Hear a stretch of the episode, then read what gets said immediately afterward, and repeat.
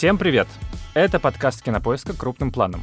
Меня зовут Даулет Джинайдаров, я редактор видео и подкастов «Кинопоиска». Я Всеволод Коршунов, куратор курса «Практическая кинокритика» в Московской школе кино, киновед, кинокритик. В этом подкасте мы обсуждаем новинки проката, иногда вспоминаем классические фильмы и советуем, что посмотреть. На наш подкаст можно подписаться в Apple Podcasts, Яндекс Музыки и Castbox. Пишите нам отзывы и ставьте оценки, желательно, конечно, хорошие, если вам нравится, что мы делаем. И пишите нам на почтовый адрес подкаст собакакинопоиск.ру ваши пожелания по темам выпусков, чтобы нам обсудить. А сегодня мы поговорим о запутанном психологическом триллере Чарли Кауфмана «Думаю, как все закончить», который вышел на Netflix 4 сентября.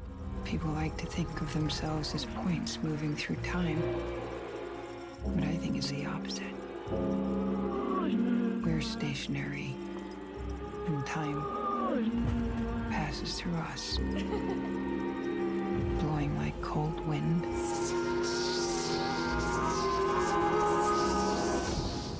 Maybe this is how it was always going to end. Чарли Кауфман вам, возможно, известен как автор сценария фильмов «Вечное сиянчество разума», «Адаптация», «Быть Джоном Малковичем» и режиссер таких картин, как «Аномализа» и «Синегдаха Нью-Йорк». В российском прокате она называлась «Нью-Йорк, Нью-Йорк». Обсуждать мы сегодня будем, как обычно, со всеми спойлерами. И, с одной стороны, они могут слегка помешать просмотру, потому что это типичный пример фильма «Головоломки», в котором автор подкидывает множество ключей на протяжении всего фильма, а ты должен сам разобраться, что за странные дела тут вообще творятся. Но, с другой, основной сюжетный твист, личный мне, был ясен где-то минуте на сороковой. А дальше в фильме так много разных отсылок, деталей и э, в хорошем смысле этого слова странностей, что есть вероятность бросить его смотреть на полпути, потому что это, если честно, очень тревожное, довольно удушливое, невероятно многословное, но при этом бесконечно затягивающее зрелище. Завязка при этом довольно обычная, я бы даже сказал, бытовая. Да, причем завязка и фильма, и романа, ведь это экранизация одноименного романа канадского автора Йена Рейда. Это его дебютное произведение, оно вышло в 2016 году, и вот тут же начал экранизировать Кауфман. Причем ощущение, что это экранизация, вообще нет потому что перед нами как будто бы фильм по оригинальному сценарию Чарли Кауфмана. Это какое-то удивительное совершенно соединение двух миров, художественного мира этого романа Яна Рейда и художественных миров Чарли Кауфмана, к которым мы привыкли. Причем удивительно, Кауфман очень бережно переносит текст романа, сюжет романа на экран, следует во многом за Йеном Рейдом, в том числе и в завязке. Фильм начинается с того, что молодая женщина Люси в яркой оранжево-красной одежде стоит на улице, радуется солнышку и выпавшему снегу, началу такой солнечной зимы. За ней заезжает ее парень Джейк, и они отправляются в гости к его родителям, которые живут на отдаленной ферме. И вдруг героиня произносит странную фразу «Я думаю, как все закончить». А? Из ее внутреннего монолога становится ясно, что она хочет расстаться с Джейком, но почему-то вместо этого парадоксальным образом едет знакомиться с его родителями, хотя это шаг к сближению, а не расставанию. И дальше нас ждет очень много неожиданного, но самые странные вещи и в хорошем, и, может быть, не очень хорошем смысле, происходят в доме родителей Джейка и на обратном пути. Кстати, ты сказал, что вот молодая женщина Люси, по имени Люси, но на самом деле, если бы ты смотрел на Netflix с субтитрами, то там есть маленькая подсказка, потому что ее парень Джейк во время того, как они долго-долго едут в машине к родителям и разговаривают о разных вещах, в основном о культуре, литературе и разных фильмах, его в субтитрах обозначают как Джейк, а она выведена как Young Woman, молодая женщина. И по ходу сюжета несколько раз ее называют разными именами. То Люси, то Луиза, то Лючия, один раз вообще Эйми. И вот такого рода странностей и каких-то сдвигов реальности, маленьких шероховатостей, об которые ты вроде как спотыкаешься, но персонажи не замечают того, что что-то не так, вообще говоря, с этим миром. Их в этом фильме очень много, и это и рождает вот этот вот удивительный саспенс и постоянную тревогу, потому что тут нету скримеров особых. Я ни, ни одного не увидел, там в самом конце есть небольшой на этот намек, но это все равно неполноценный. И это такое бесконечное, скрипучее, действие, когда ты идешь, идешь по пустому дому, и на тебя все никак не выпрыгивает, и тебе все это время страшно и непонятно. Ты знаешь, вот именно поэтому я, видимо, смотрел фильм в несколько приемов. Я очень зол на Кауфмана по поводу этой картины, потому что я такой циничный человек, много чего уже посмотревший за жизнь, и меня трудно удивить, меня трудно напугать, сложно вести какое-то такое, ну, состояние странное. В общем, вывести из устойчивости какое-то, да. Ты а имеешь в виду фильм... кино или вообще в Кино, принципе, кино, конечно, я имею в виду, я говорю о фильмах, конечно же, да. То есть, когда все пугаются и залезают под кресло, я зарисовываю кадр и анализирую, что именно там появилось в левом углу, какой звук появился на такой-то минуте, ну и так далее. Вот, но этот фильм меня просто вывел из себя. Я его мелкими порциями смотрел в 3-4 захода. Причем были очень странные обстоятельства. Я его смотрел во время поездки в Сочи на кинотавр. Сейчас я уже вернулся. А тогда это было невыносимо. То есть яркий солнечный день, 30 градусов. Все там купаются или там гуляют по городу, готовятся к просмотру вечерних фильмов, а я сижу в вымороженном с помощью кондиционера номере и смотрю фильм про леденящий холод внутри. И очень много тревоги. Я постоянно себя уговаривал, что нет, сейчас, пожалуй, я лягу поспать. И сейчас я пойду сделать что-то там совершенно э, важное и вернусь к этому фильму. И только вот потом я уже просто заставил себя это досмотреть до конца. Но э, я э, закончил просмотр в состоянии невероятной турбулентности. Вот там есть такая фраза «Мое эмоциональное состояние скачет, как шарик в пинболе». Это вот ровно про то, что я испытывал. Потому что, э, вот, не знаю, меня трясло. Меня просто трясло. Это было состояние э, невероятной тревожности по поводу всего. Вот как вот эта героиня меняет имена, да, Люси, Лючи и так далее, так и я как будто потерял уверенность, да, что вот эта устойчивая стена, что у меня все хорошо, что за окном 30-градусная жара, море плещется. Вот как будто вот все клокочет внутри. И это ужасное состояние. Я еще потом пересмотрел фильм «Синекдаха Нью-Йорк», впал в такое же состояние, вот сегодня утром просто, да, и даже подумал, что Кауфман снимает вредное кино, которое никому нельзя показывать. Это, конечно, не так. Это, конечно, не так, и мы чуть позже, я думаю, вернемся к тому, зачем он такое кино делает, но вот первые минуты после просмотра, они ну, невероятно тяжелые. Сам просмотр тяжелый, и состояние после невероятно трудное вот было у меня. Как у тебя, кстати, с этим? Ну, мне тоже кажется, что, э, в общем, не стоит этот фильм смотреть людям, которые находятся в каких-то депрессивных состояниях, либо у которых как тяжело по жизни. У меня тоже какой-то странный, если честно, просмотр был. Я его смотрел в три приема, причем эти фильмы разделен, на самом деле, на три части почти. То есть сначала герои долго 40 минут едут к родителям, дальше 40 минут происходит какая-то чертовщина в доме у этих родителей, а дальше они 40 минут едут обратно, и финальная какая-то такая заключительная часть, в которой мы и понимаем, на самом деле, к чему вообще все это было. Я примерно вот по этим кускам тоже смотрел. Сначала я прервался, потому что я смотрел с девушкой, и ей нужно было уходить, а когда ты в отношениях, то просмотр фильма или сериала — это всегда социальное действие, и ты не можешь просто так завести себе сериал на стороне. Это будет восприниматься как некоторое предательство. Поэтому как бы я прервал. А дальше, после того, как э, мы начали смотреть, еще через 50 минут у меня очень сильно заболела голова. Я захотел выпить нурофен, неудачно его выпил, меня таблетка попала не в то горло, я начал задыхаться, закашливаться, и, слава богу, эту таблетку... В общем, со мной все в порядке, я записываю этот подкаст теперь. А дальше я досматривал уже как-то ночью фильмы в тревожной атмосфере. И, в общем, вот все вот эти вот обстоятельства... Такие в одиночестве досматривал? Да-да-да, досматривал я уже один. Вы, я надеюсь, вместе, вы не расстались, все хорошо у вас? Да-да-да, все хорошо. А, вот, этот фильм сделал наши отношения только крепче. Короче, и вот это вот странные обстоятельства, они очень сильно коррелируют с фильмом, потому что он точно так же тебя погружает в ткань и как будто бы начинает на тебя влиять. И в логике фильма абсолютно естественно было, что я, там, не знаю, подавился таблеткой. Потому что в фильме происходят и не такие вещи. То есть из самых странных, которые даже в трейлере видны, когда к героине подбегает собачка Джимми, и она начинает трясти э, голову, чтобы, видимо, потому что она мокрая, чтобы высушиться. И она это не перестает делать. То есть она так трясется где-то секунд 20. Ah, и героиня сначала думает, что с ней не так, а потом ей э, э, парень говорит, ну, пойдем к столу, и дальше они продолжают просто существовать как будто бы все в порядке. А у тебя это вызывает сначала недоумение, а потом, если честно, немного раздражение, потому что тебя как будто бы как это такие нолановские приемы мы в позапрошлый раз обсуждали, что тебя бросают в воду и не объясняют. А здесь это, кроме того, что не просто бросает в воду, типа учись плавать, а еще вода холодная, вокруг льдины, и э, сверху кто-то кричит «Смерть неизбежна! безысходность, твоя жизнь ничего не стоит, любовь — это фикция и так далее. И в руке у него вилы, и он этими вилами еще тебя под лед пытается затащить, я думаю. А вот, э, кстати, ты обратил внимание, что во время семейного ужина они ничего не едят, за исключением десерта. Да, да. да? Это было тоже очень смешно, потому что мне принесли еду из рум-сервиса, я не мог выйти, потому что мне нужно было фильм досмотреть. И я ем, смотрю фильм, а они не едят. Они про еду говорят, обсуждают, эти там, там не знаю, окорок стоит,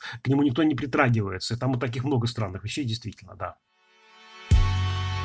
И вот все эти странности, они действительно как такой водоворот, как такая воронка засасывают тебя, оторваться ты, ну вот в какой-то момент уже не можешь. Когда ты еще можешь соскочить, ты соскакиваешь, да, я там, не знаю, пошел просто прогуляться. Вот я помню даже самое начало картины, которая меня невероятно порадовала, и действительно я не ожидал никакого подвоха. Невероятно красивые цветочные узоры на обоях, знаменитый цветочный узор Уильяма Морриса на стене, да, мы еще не знаем, что это за стена, они буквально вот засасывают таким гипнотическим образом внутрь э, себя, внутрь повествования этого фильма, и дальше это вот будет болезненное, вот что последний заход, это болезненное оцепенение, уже невозможность вообще оторваться от этого, очень болезненная очень такая прямо, ну, действительно странная и страшная. Да, но кстати, этот фильм на уровне киноязыка, он тоже чуть-чуть сдвинут, потому что тут странный монтаж, там есть сцены, когда героиня приходит, стоит в прихожей, а мимо проходят родители ее парня,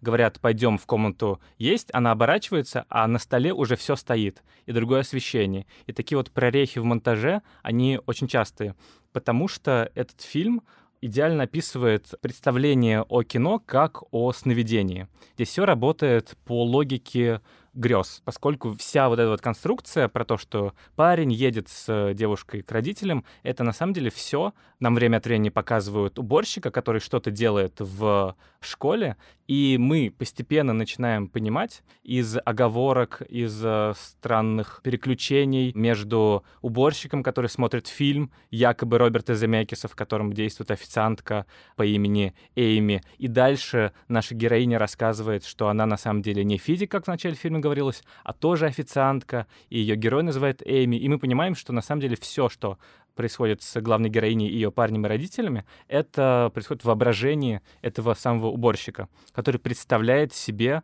как он с воображаемой девушкой э, едет к воображаемым родителям. А, кстати, вот э, я э, еще в начале фильма обратил внимание на странную монтажную склейку, и она ровно про то, о чем ты говоришь. Мы слышим голос этого старика, он как будто значит, у окна стоит и смотрит вроде как может быть, даже на героиню, которая ожидает своего Джейка на автомобиле и радуется зиме, э, мы слышим его голос. И там такая есть фраза «Пришло время ответить всего на один вопрос». И дальше мы слышим ее голос, ее фразу «У нас с ним есть связь». И вроде бы эта фраза накладывается и на ситуацию с Джейком, потому что она о Джейке размышляет, и на смотрящего в окно старика, да, то есть реального Джейка в старости. Конечно, у нее с ним есть связь, потому что все персонажи этого фильма есть он, этот Джейк в старости, который буквально э, вот расщепил свою личность на всех этих персонажей, и понятно, что это то ли Люси, то ли Лючия, то ли там Эйми, да, она была, наверное, в реальности, но вот все, что мы видим в фильме, все, что играет актриса, это все придумано, да, Джейком. Он просто когда-то мельком увидел эту девушку, не решился с ней познакомиться, даже взять ее телефон и придумал себе вот как было бы, если бы спустя 6, а может быть 7 недель после знакомства, она ведь даже не знает, сколько времени они знакомы, они будут поехали к его родителям. Прямо с самого начала, с первых же минут фильма есть эти подсказки. Я думаю, что пересмотр этого фильма будет даже более увлекательным, чем первый просмотр. Я не уверен, что многие люди захотят его пересматривать, потому что это О, да. довольно тяжелое. Но при этом, да, это фильм, который требует повторного просмотра. Либо же ты сначала читаешь все эксплейнеры, а потом уже смотришь первый раз. Кстати, Чарли Кауфман, сценарист и режиссер, обычно не рассказывает о том, про что его фильмы, и не, очень не любит, когда его спрашивают, а что вот вы хотели этим сказать. Но на сайте IndieWire есть его интервью, в котором он как раз объясняет какие-то самые важные детали и, если честно, я когда прочитал, мне было все так же интересно, но разбилась одна моя теория по тому, что на самом деле там происходит. Мне казалось, что этот молодой парень, Джейк, это не уборщик в старости, а что уборщик на самом деле в какой-то момент заметил эту девушку, не решился с ней познакомиться. У нее был какой-то парень, который выглядел как этот Джейк. И дальше там вот есть в финале эта сцена с балетом во сне, в котором танцуют люди в костюмах главных героев. И в финале танцора в костюме Джейка убивает танцор в костюме уборщика. И я подумал, что это на самом деле такое балетное переосмысление реальной истории, что этот уборщик сожалеет в конце жизни о том, что он э, убил вот этого вот ее парня, и э, что-то сделал с ней. И он таким образом в последние минуты пытается себе представить какое-то счастливое разрешение этих отношений. Но у него не получается, потому что как бы даже в фантазии он неволен над всем. Слушай, ну красивая же теория, и, по-моему, признание автора не сильно ее разбивает, потому что можно же не совсем буквально как бы, да, воспринять Джейка, да, это, ну, как бы его метафорический Джейк, тот Джейк, которым он так и не стал, и в итоге он и убивает этого Джейка, который с героиней, пусть в его голове, потому что сам он не смог э, с ней быть. То есть фактически, мне кажется, не так уж разбита твоя теория, потому что действительно наш уборщик э, убивает тот фантом, которым он так и не смог стать. Вот. В этой своей фантомной реальности кто-то овладел этой женщиной, они были вместе, и, и с ненавистью он этого человека убивает. Возможно, он убивает как раз с ненавистью, потому что осознает, что это фантом, и это нереальность, и поэтому набрасывается на нее. Если вкратце, то фильм «Думаю, как все закончить» Чарли Кауфмана можно описать как экранизация мыслей, которые тебе приходят в 3 часа ночи, когда ты не можешь заснуть и прокручиваешь заново у себя в голове все события и ситуации, которые произошли за день, но на этот раз ты все правильно сказал, смешно пошутил, не дал себя в обиду, и только это не в конце, значит, э, дня и ночи, а в конце жизни. Ты пытаешься вернуть в своей голове фантомы своего прошлого, которые для тебя важны более всего. Поэтому там возникают родители, там возникает образ дома, поэтому возникают все эти странные и многочисленные отсылки к э, разной массовой культуре которых тут неимоверное количество. Уж ну вот пока мы до отсылок не добрались, если можно, я с тобой хочу не согласиться, потому что, да, это действительно похоже на вот такое воспоминание о дне, где ты молодец. Только он-то себя молодцом не считает. Он с самого начала фиксируется на каких-то неприятных моментах. Вот даже вот э, есть вот э, кадры, когда героиня видит в Джейке скопившуюся слюну в уголках рта, например, да. Э, он говорит о себе устами героини. Есть есть в нем какой-то необъяснимый огрех есть бремя отсоединения от стаи, которые люди несут всю жизнь, вечно сочащаяся рана. Там есть фраза, которую прям я выписал сегодня, она очень нравится. Возвращение домой так ужасно, возвращение неудачника к себе старому. То есть перемены, на которые он надеялся, так и не произошли, они остались в его голове. И там еще есть одна очень красивая фраза. Здесь царит красота, безрадостная, гнетущая красота. Это вроде как о внешнем пейзаже, да, такие, вот такая снежная пустыня перед нами. Но, конечно, в этом фильме все внешне оказывается внутренним, и это не только внешний, но и внутренний пейзаж, да, безрадостная, гнетущая, ледяная красота царит в его душе. Поэтому, да, конечно, он пытается переиграть что-то, да, но даже в этом отыгрыше все равно чудовищное неприятие себя сквозит каждую секунду. И это, конечно, очень печально, что даже вот в этой фантазии, в этом фантоме он все равно не принимает себя. Но это как раз про одиночество, и мне кажется, очень круто сделано, что главная героиня, она, по сути, фантазия, она придумка, но у нее есть субъектность, она чего-то хочет, она вдруг внезапно может понять то, что она не настоящая то, что ее придумали. И это тоже какой-то комментарий, на самом деле, про... Там есть в финале фраза, когда главный герой голый идет по коридору школы вместе с нарисованной свиньей, у которой на боку много опарышей. Если вдруг кто-то не смотрел, то сейчас, мне кажется, это просто лучшая реклама этого фильма. И ему свинья это говорит, что мысли и ощущения так же реальны, как ты сам. You know that. You, me, ideas. We're all one thing. И там вначале есть фраза, что мысли и ощущения, они так же реальны, как поступки, потому что мысли нельзя подделать. И это как раз и такая немного идея солипсизма и субъективного идеализма, если говорить в философских терминах, о том, где границы, вообще говоря, реальности. И что даже внутри фантазии, даже внутри твоей головы это все настоящее. Если ты это придумал, то это все существует. Да, э, мир — это комплекс моих ощущений, это так, и даже тут есть комментарий по поводу и кино, и искусства. Вот там отец, узнав, что героиня э, художница, девушка, его сына художник, он спрашивает, я что, вы пишете пейзажи? Но он удивляется, что на ее пейзажах нет людей. Как картина, спрашивает он, может выражать эмоции, если на ней нет человека, испытывающего эмоции? Она ему отвечает. Эмоции, вызываемые окружением, порождаются вами, а не окружением, верно? И это, конечно, про солипсизм искусства и кинематографа, в том смысле, что все, что мы видим, подключившись к взгляду кинокамеры, а первый уровень идентификация, да, это идентификация с взглядом кинокамеры. Это, конечно же, очень часто взгляд персонажа, даже вот не буквальный взгляд персонажа, а некая температура э, эмоциональная внутри него. И мы сегодня поговорим про эти фильмы, где вот э, нет как бы объективной реальности, и реальность субъективизирована. И мне очень нравятся слова Робера Брессона о том, что кино должно отойти от литературного и театрального психологизма, когда мы объясняем суть поступка, мотивацию, поступка персонажа, через диалог, через какие-то события, действия. Можно выплеснуть внутренний мир персонажа в кадр или на полотно. Вот такой пейзаж, вот такой город, который видит герой или героиня, или такое поле, которое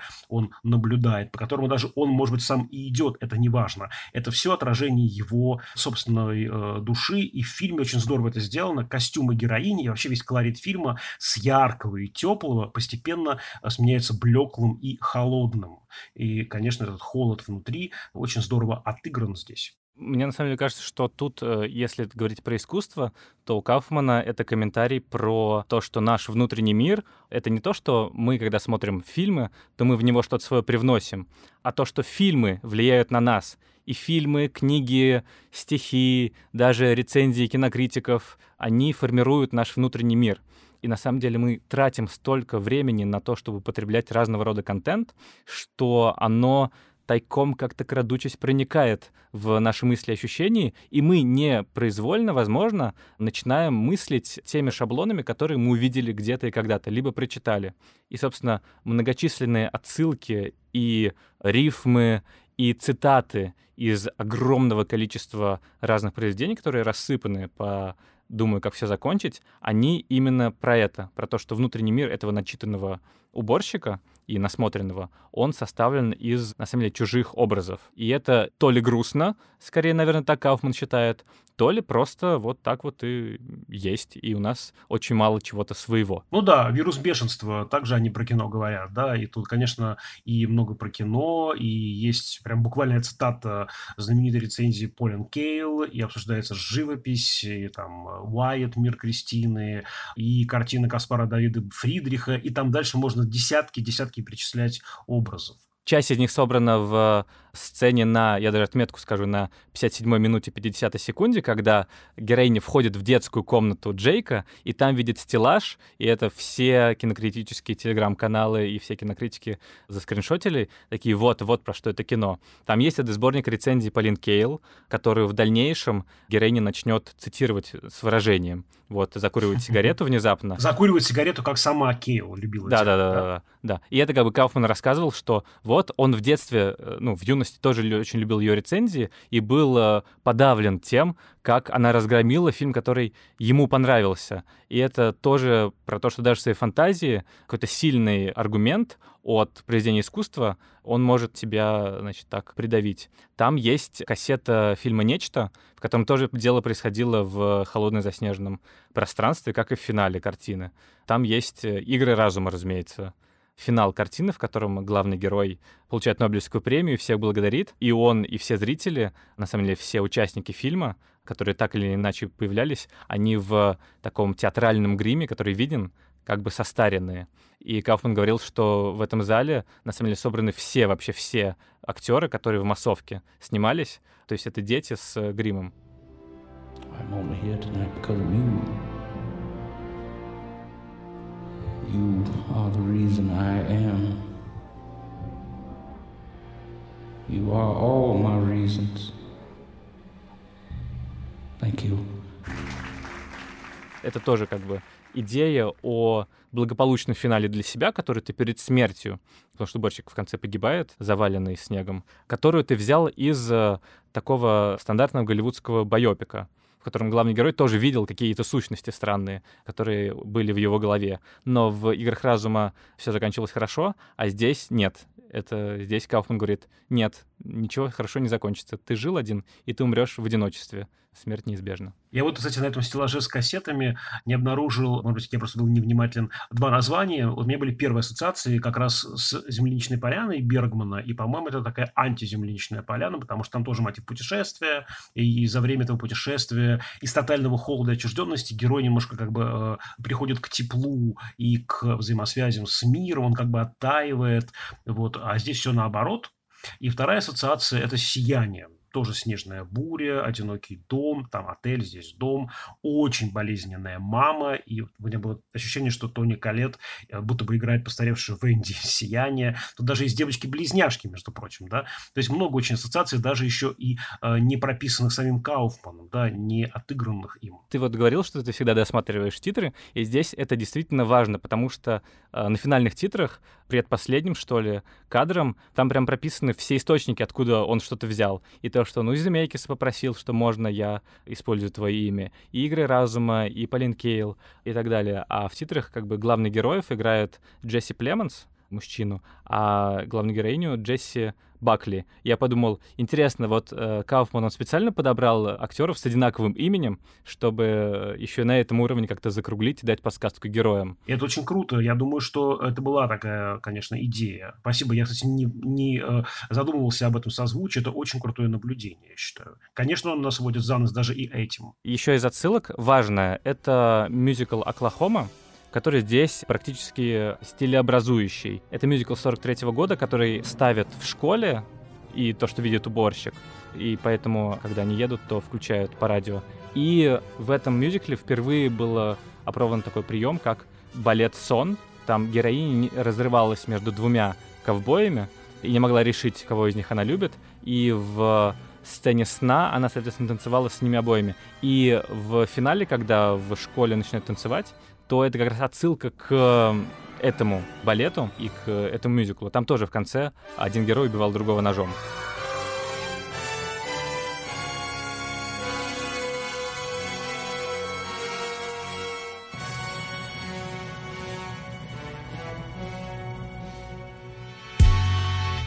Я хотел к Чарли Кафману уже перейти, потому что этот фильм — явная манифестация его стиля. И этот фильм точно стоит смотреть всем фанатам этого сценариста и режиссера. Я знаю, что это маленькое, но преданное сообщество, которому я принадлежу. Я впервые посмотрел «Вечное сиянчество разума» в 14 лет, по телевизору и сразу влюбился, просто сразу скачал все его фильмы, все посмотрел.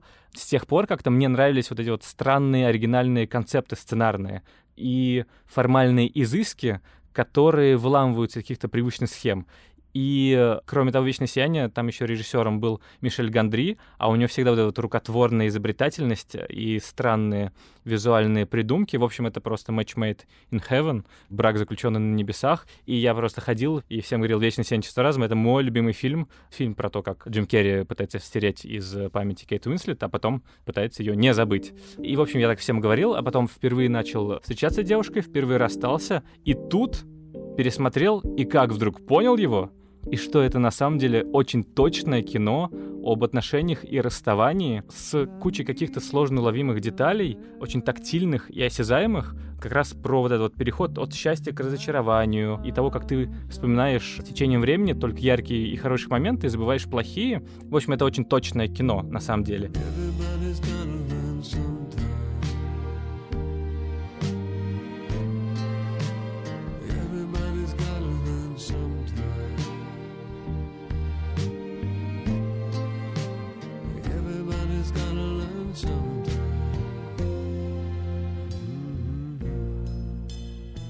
У Кауфмана так со всеми сценариями. Это не какая-то его вот эти вот хитро скроенные головоломки, они не повисают в воздухе.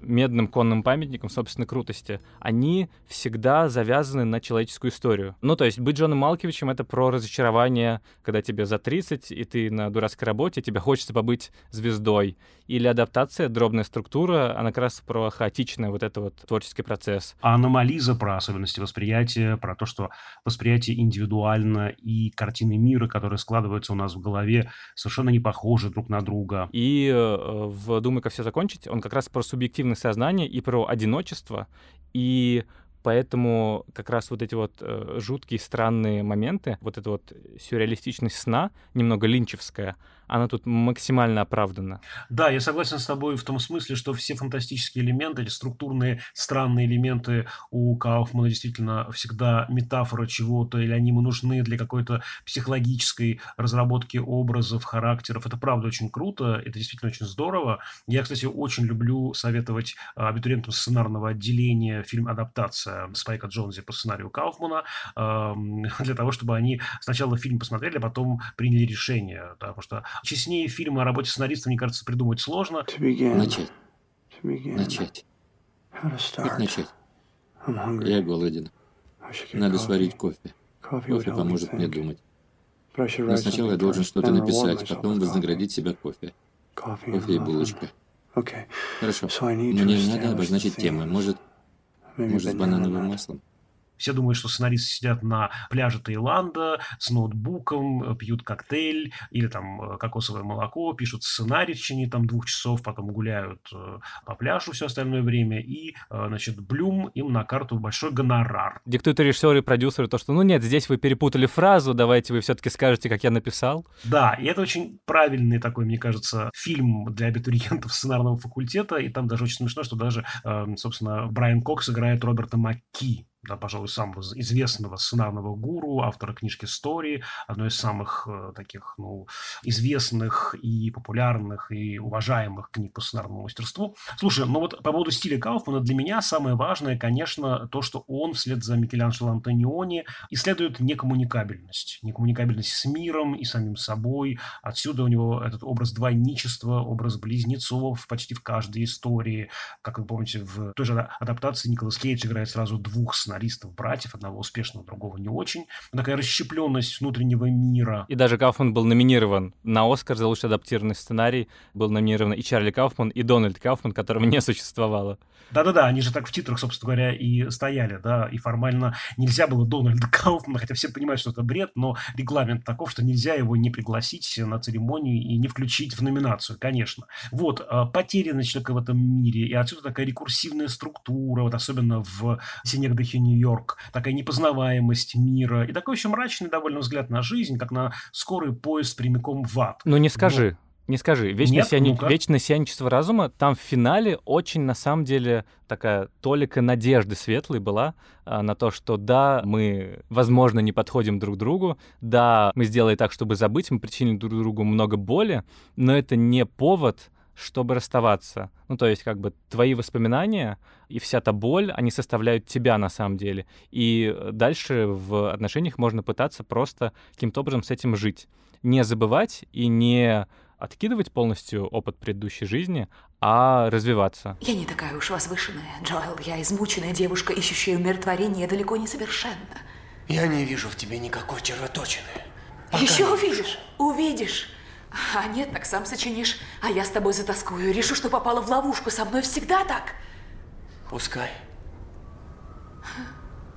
Пускай мог бы не рушить мою концепцию, да, вечное сияние – это исключение, но вот за исключение вечного сияния все такое. Но сейчас я с тобой, к сожалению, соглашусь. Дело в том, что действительно вот эти фильмы, видимо, нам даны как некий негатив, чтобы мы посмотрели, а что происходит как бы в позитиве. После этих фильмов, как ни парадоксально, хочется жить, хочется пересмотреть свою жизнь в таком прямо, ну вот, э, конструктивном ключе, хочется что-то изменить в своей жизни, при том, что вот, э, вот меня лично трясет на этих фильмах, и трясет еще, там, не знаю, знаю, час-два после просмотра, а потом я отхожу, и я начинаю действовать в каком-то таком, кажется, ну, правильном направлении, я начинаю все это пересматривать, и я хочу действительно пойти вслед за Кауфманом, только не в сторону этого хлада и тьмы, который он указывает для персонажей, а в сторону света, простите, и, и некого осмысления жизни, которое он указывает нам, зрителям. И в этом смысле это очень позитивный и... Э, ну, Светлый, радостный фильм. Всем советую. Светлый, радостный режиссер вообще, да. да, да. всей семьей. Хотя на первый взгляд все наоборот.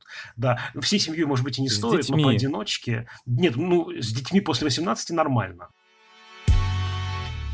на самом деле я подумал про детство, что в фильме очень много завязано на вот этом вот ранней какой-то травме, потому что нам даются подсказки, почему этот уборщик стал таким э, одиноким и нелюдимым. Он рассказывает, когда приезжает на ферму, он показывает вот здесь, в хлеву, была свинья, и я помню с детства, что ее съели живьем черви снизу. И дальше она в финале тоже появляется, как такой, во-первых, аналог образа этого уборщика, то, что он тоже как это животное как бы живет, но при этом уже съедается ну, каким-то инородным, смертным дыханием. А с другой, это как раз первородная травма, когда ты увидел, что, значит, э, смерть неизбежна, что в мире есть страдания, и закрылся от этого самого мира. И как счастливый эскапизм ты можешь только обратиться к чему-то из массовой культуры. Например, детской песенки из рекламы про это самое мороженое которое тебе потом привидится в момент э,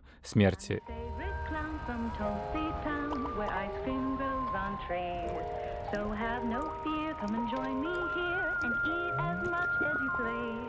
I will turn your frown fully upside down when you take your very first bite of vanilla, chocolate, or strawberry. We are open day and night.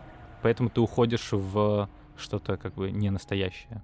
Да-да-да, мир, наполненный образами смерти, это правда. Вот мы прям вот приходим в этот дом с таким хоррор-ощущением, буквально, вот как будто сейчас начнется фильм ужасов, там действительно что-то и с мертвыми ягнятами, и история про этих, как будто только что, да, значит, там умерших свиней, хотя это было, оказывается, давно. Да, ну, а когда говоря, она там... еще, да, а когда она еще в подвал заходит, мы говорили в «Психо», вот, э, про то, что это три этажа, это три уровня. Да, и она входит не просто в подвал, а в бессознательное, в ид, как и Лайла из «Психа», героиня Веры Майлз. Да, потому что все секреты и все отгадки находятся, да, в этом подвале. Именно там мы видим эту форму, униформу уборщика и понимаем, что никого, кроме уборщика, в этом фильме не существует. Там мы видим картины, которые нарисовала не она. Она же сначала показывает то, что вот, эти пейзажи нарисовала я. Дальше она спускается, видит там эти картины, нарисованные на самом деле художником Ральфом Альбертом Блейклоком. Заходит в телефон, понимает, что у нее все пусто. И там же камера по-другому начинает двигаться, двигаться, а, если в остальные моменты это либо статичные средние планы,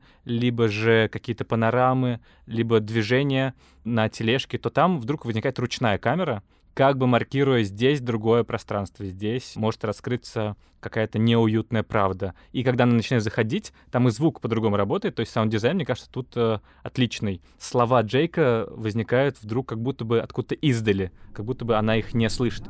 I don't mind.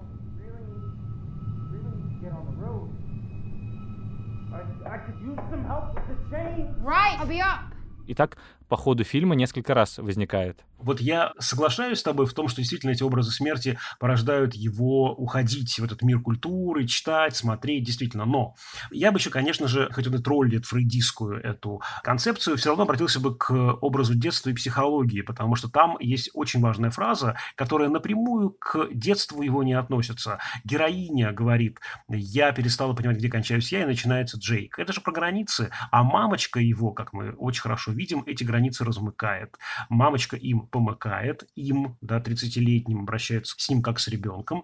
И для меня это такая просто очень качественная, очень точная иллюстрация такого феномена, как слияние. Потому что вот есть слияние, когда вместо «я» говорят «мы». Ну, я думаю, что многие мамы проходили это нормально в раннем возрасте ребенка, да, все проходили, мы сегодня пописали, или там мы уже принимали анальгин сегодня, но когда это происходит э, по отношению к 30-летнему сыну, наверное, это странно. Она буквально «мы» не говорит, но все ее поведение, оно про это «мы». Слияние, как будто бы нет отдельно ее и отдельно его, а есть вот они как одно существо. И это страшные совершенно вещи. Я думаю, что для него это поездка в город, это игра, в котором он участвовал, это знакомство вымышленное с этой условной Люси, было поиском легитимного способа побега от этой мамочки, поиска самого себя. Он хотел вырваться вот оторваться от нее, но, видимо, так и не смог. Это очень страшная в этом смысле картина, конечно. И поэтому вот его состояние, состояние этого старика, уборщика, оно, конечно, связано с этими детскими травмами, с этой гиперопекой мамочки и с образами смерти и холода в этом месте, хоть он это сам и отрицает. А раз он отрицает, значит, возможно, он просто боится в этом признаться. Не, ну, с одной стороны, он как бы от этого убегает, а с другой, там же одна из загадок и одна из недоумений, почему родители все время в разном возрасте появляются. То они молодые, то старые, то при смерти, то с ложечки кормить нужно, а то, значит, они пышут э, молодостью и красотой. Мне кажется, это как раз про внутренние ощущения. Ты думаешь, вот, если бы я привозил свою девушку родителям, то в какой момент было бы здорово? Когда она при смерти, когда она молодая, когда отец молодой, а мать старая, наоборот. В общем, это тоже, на самом деле, про игры восприятия. И с этим же связана еще концепция времени. Там очень красивая тоже фраза. Извини, я тоже ее выписал для себя. Я процитирую. Люди зачастую считают себя точками, движущимися во времени. Но по мне все наоборот. Мы стоим на месте, а время проходит сквозь нас, словно ледяной ветер. Он лишает нас тепла и оставляет лишь холод. Да? Вот, собственно говоря, это и описание его состояния внутреннего этого героя, и его финала, к которому нас ведут. Этот чудовищный холод. Время, которое проходит сквозь него, он э, действительно вот этот поток времени как бы принимает на себя. Это страшно интересно сделано в фильме, мне кажется, очень интересный комментарий по поводу недвижущегося человека во времени, а время как бы да, таким потоком проходит сквозь нас, оставляя лишь могильный холод. Это, опять же, очень интересная и, к сожалению, грустная концепция времени.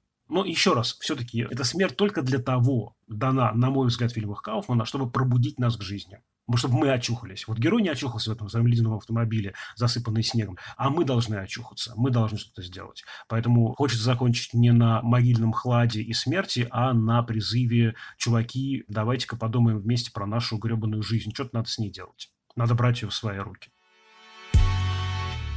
Мы хотели сначала посоветовать фильмы о субъективности восприятия, но просто все фильмы из этой категории, там эта субъективность, она обычно подается в финале как главный сюжетный твист. Если мы их посоветуем, то мы испортим половину удовольствия, как будто бы. Слушай, ну есть один фильм, где это очевидно с самого начала или почти с самого начала. Давай я все-таки один фильм протолкну, можно? Давай. Это сложный фильм, я уже упоминал сегодня этого режиссера Микеланджело Антониони, и он один из первопроходцев, между прочим, в этом смысле. Это фильм «Красная пустыня». Фильм 64 года, первый цветной фильм, Моника Витти, великолепнейшая в главной роли. Вот там очень здорово показано все, что мы видим на экране, это все как бы глазами героини Моники Витти. Там есть прекрасный совершенно и ужасный кадр, серая улица, покрытая какой-то пылью, серые заборы, серые дома, серая телега, и в ней серые покрытые этой какой-то вековой пылью овощи и фрукты. Вот так она видит мир.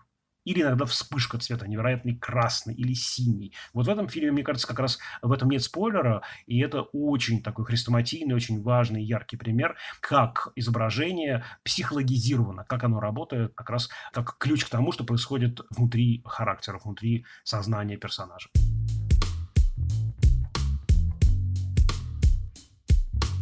На этом все. С вами были Давлет Джинайдаров и Всеволод Коршунов. До встречи в следующем выпуске подкаста «Крупным планом», который будет посвящен новым правилам Оскара. Поговорим, прекрасно это или ужасно, прогрессивно или регрессивно. На наш подкаст можно подписаться в Apple Podcasts, Яндекс Музыки и Castbox. Очень ждем ваши отзывы, оценки и пожелания по темам будущих выпусков. Пишите нам на подкаст собакакинопоиск.ру вопросы, письма с пожеланиями, а мы на них будем отвечать. А над этим эпизодом работали звукорежиссер Лера Кусто, продюсер Женя Молодцова, а также главред кинопоиска Лиза Сурганова. До скорых встреч. До свидания.